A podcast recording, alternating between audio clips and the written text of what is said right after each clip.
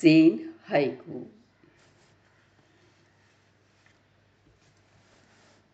हमने बाशु की हाइकू पढ़ी। अब मैं जो भी हाइकू मुझे मिले, वही पढ़ती हूँ। बिना किसी राइटर का नाम बताए और सभी लोगों ने लिखे हैं, सभी गुरुओं ने लिखे हैं। ऐसे भी शिष्यों ने भी लिखे होंगे। क्योंकि हाइकू के ज़रिए गुरु भी ज्ञान देते ही रहे हैं। हाइकू ही उनके उपदेशात्मक शब्द बन जाते हैं। वे बताते हैं, शरीर की अपनी अलग बुद्धि है, आत्मा की भी अपनी अलग। पहले को इंस्टिंक्ट कहते हैं, या सिक्स सेंस जो हमको होता ही रहता है कभी कभी बस हम ध्यान नहीं देते, और दूसरे को इंट्यूशन उसको भी हम हवा में उड़ा देते हैं, ध्यान ही नहीं देते। अगर उस पर ध्यान दें तो हम फ़ौरन उसी समय चेतन होके, सजग होके अलर्ट होके काम करने लगे। और वही तो हमारा उद्देश्य है। चेतनता ले आना कॉन्शियसनेस ले आना, हर काम में। चलिए, शुरू करते हैं। है मुझमें ही गुणवत्ता। पोटेंशियलिटी ये सब कर सकने की। यह दिखता पलक झपकती, जो ना समझ पाए, संत ना कहला सकते। वही हर किसी को ये अंदर से मालूम है कि मुझमें पोटेंशियलिटी है, लेकिन हम ध्यान नहीं देते, समझ नहीं पाते, अपने पर विश्वास ही नहीं होता। कि मैं कर पाऊँगा? और जब ये विश्वास ही नहीं होता तो बन कैसे सकते हो? जान लिया, समझ लिया, बन ही जाओगे। अमन भूमि में बीज भरे हैं, फूटेंगे अंकुर सब में। जब भी आए, स्वर्गिक बौछार भाई, बीज डाल दिए हैं हमने गुरु ने। वैसे भी लिख के, पढ़ के, सुन के, देख के बीज आ ही जाते हैं। सभी में अंकुर हैं भी, शुरू से ही। जन्मजात क्योंकि आत्मा सब में एक है। तो बीज तो है, प्रतीक्षा करो कॉन्शियस होके, बस। वे उग जाएँगे। है रंग रूप से परे समाधि सुमन। फिर कैसे संभव है उसमें कुछ परिवर्तन? फिर भी लोग हैं जो बतलाते रहते हैं, ऐसे करो और वैसे करो। वो बोलते हैं, अरे भाई, समाधि का फूल खिलता है तो खिल ही जाएगा। उसमें कोई परिवर्तन नहीं होगा। करो, अपने टिश्यू से करो। मेरे घर में एक गुफा है, निपट शुद्ध, एकदम खाली। रवि सम प्रकाश से हरदम तेजोमय रहने वाली। ये तो लगता है कि पूरी अनुभूति के बाद ही कह रहे हैं। अनुभूति हुई है कि मेरे घर में एक गुफा है, हृदय गुफा। वो एकदम खाती है, क्योंकि कॉन्शियस रहने की अभी आदत हो गई है मन को अलग रखने की। और जब मन को अलग रख दिया तो वो हर समय चमकीली रहती है, उसमें प्रकाश रहता है। ये मुझे दिख रहा है, संत बोल रहे हैं। जैन गुरु बोल रहा है।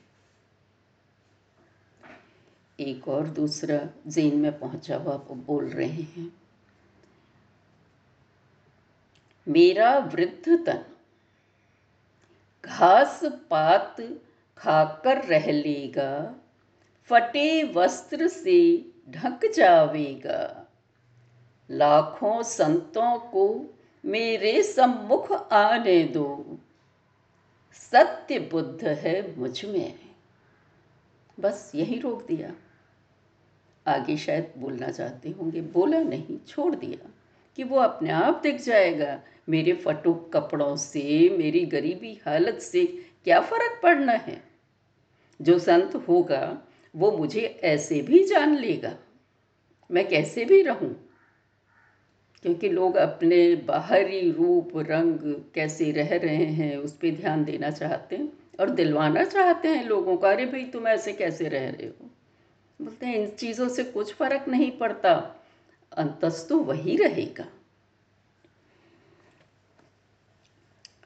दूँगा मैं सलाह, न तुम घर जाना। ताऊ है स्थिर, जाओ तो नहीं भूलना। एक वृद्धा पड़ोसन लेगी नाम तुम्हारा। बस, यहाँ पे छोड़ दिया।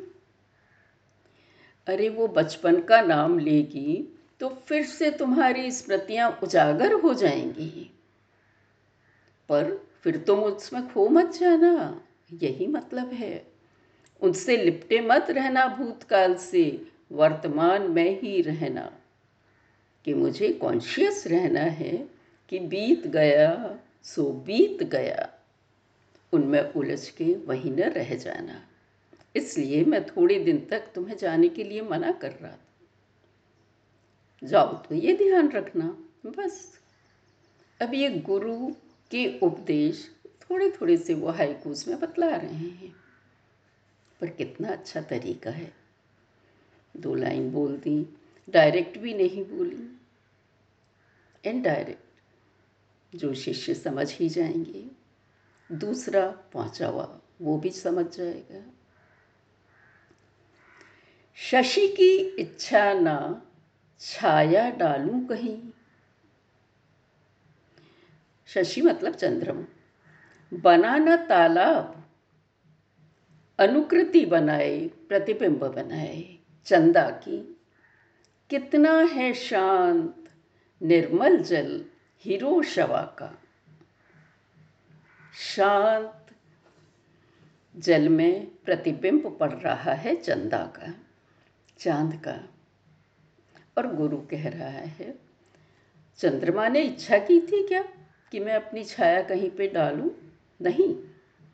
और न तालाब इसलिए बना था कि मेरे पानी में किसी की, किसी का प्रतिबिंब पड़े, वो अपने को देखे। वो अपना काम कर रहा है पानी, चंद्रमा अपना काम कर रहा है, आकाश में घूम रहा है। बस, नदी का जल शांत है, स्वच्छ है, अपने आप उपयोग ले रहे हैं लोग। उसे बताना नहीं पड़ रहा है। क्यों सोचना? सब अपने आप बस खाली रहो, अपना काम करते जाओ। बस, सब लोग उपयोग कर ही लेंगे। जिसे करना है। कूल किनारों की ऊँची, गहरी, पर्वत चोटी जल का द्रुत गति से उठ गिर उससे मिलना जल्दी जल्दी जाके। हर जगह मिलन का है अपना अपना अंदाज।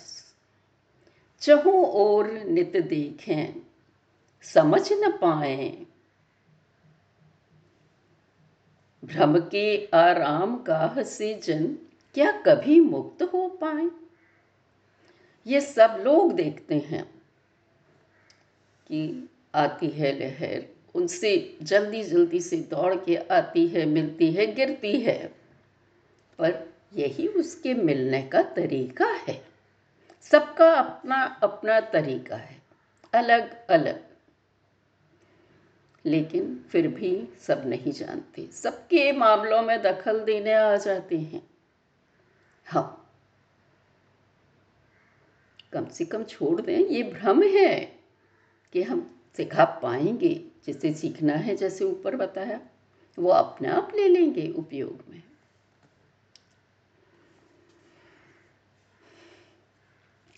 जब शिष्य गुरु के उपदेश ग्रहण कर लेता है, उसमें अमल करता है, तब एक मित्रता स्थापित हो जाती है। तभी ये शब्द निकल पाते हैं, कितना शैतान था वो शाक्य शाक्य बुद्ध का ही एक नाम है। बहु लोगों को दिया धकेल, रहस्यमय उलझन में उसने जैसे हम अपने दोस्त को बोल देते हैं। कितनी उलझन डाल दी है शाक्य ने, बुद्ध ने बुद्ध ने, सब लोगों के मन में कि भाई एक नया जीवन भी है। नई जीवन की चाह पैदा कर दी है और अब वो द्वंद्व में पड़ गए। पर ठीक है द्वंद्व के बाद में रास्ता निकल ही आएगा। बिन बोले जब गुरु उठा था भौएँ, खंभे, लट्ठे, तरु शिखर आदि सब ही मुस्काने लगते हम्म। आधी खुली खिड़की, पूर्ण चंद्र और बहती वायु दिलों के परस्पर बतियाने की जगह अनोखी वही जो अभी पिछले दो इसके पहले बताया गया दूसरे हाइकू में कि मिलन का अपना अपना अंदाज है। ये भी देखो कैसा वार्तालाप है। आधी खुली खिड़की में से चंद्र झाँक रहा है, वायु बह रही है। दिल की बात दिल से हो रही है। कैसा अनोखा मिलन है। वार्तालाप भी मौन मौन है। मौन वार्तालाप। यही होता है। जब हम चेतना की ओर बढ़ते हैं कॉन्शियस रहने की ओर, किसी को पता तो नहीं चलता। हम अंतस की आवाज़ सुन लेते हैं। दुनिया के सब काम करते हुए खेलना एंजॉय करना, कर्तव्य करना कोई बाधक नहीं बन सकता। न बनता है। किसी को क्या पड़ी है तुम्हारे अंतस से? हम ही हैं जो ध्यान नहीं देते। दे सकते हैं। उगता है सूर्य तुम में, लटका है चंद्र तुम में। टिमटिमा रही है तारे, तुम्हारे ही अंत्य नभ में। अंतस के आकाश में खाली, नभ का एक यही गुण है, खाली रहना। जब खाली रहेगा तो तुम्हें उसमें सूर्य भी दिखेगा, चंद्र में दिखेगा मतलब ये सारी कायनात, सारी दुनिया तुम में भरी है, सब दिख जाएगी दिख जाएगी। क्या है? क्या नहीं? सब तुम्हारे अंतस में है, तुम्हारे ही है। देखो तो। इसीलिए एक और गुरु बोल रहे हैं, चोर, छोड़ गया पीछे। खिड़की पर चंद्रमा, चोर आते हैं धन बटोरने के लिए, चोरी करने के लिए। लेकिन चोर आया, क्या चुरा के ले गया घर में से? अरे, जो खास धन था असली चंद्रमा, वो तो यहीं छोड़ गया, जिसे देख के मैं बिल्कुल खो जाता हूँ ध्यान मग्न हो जाता हूँ। वही तो खास धन है।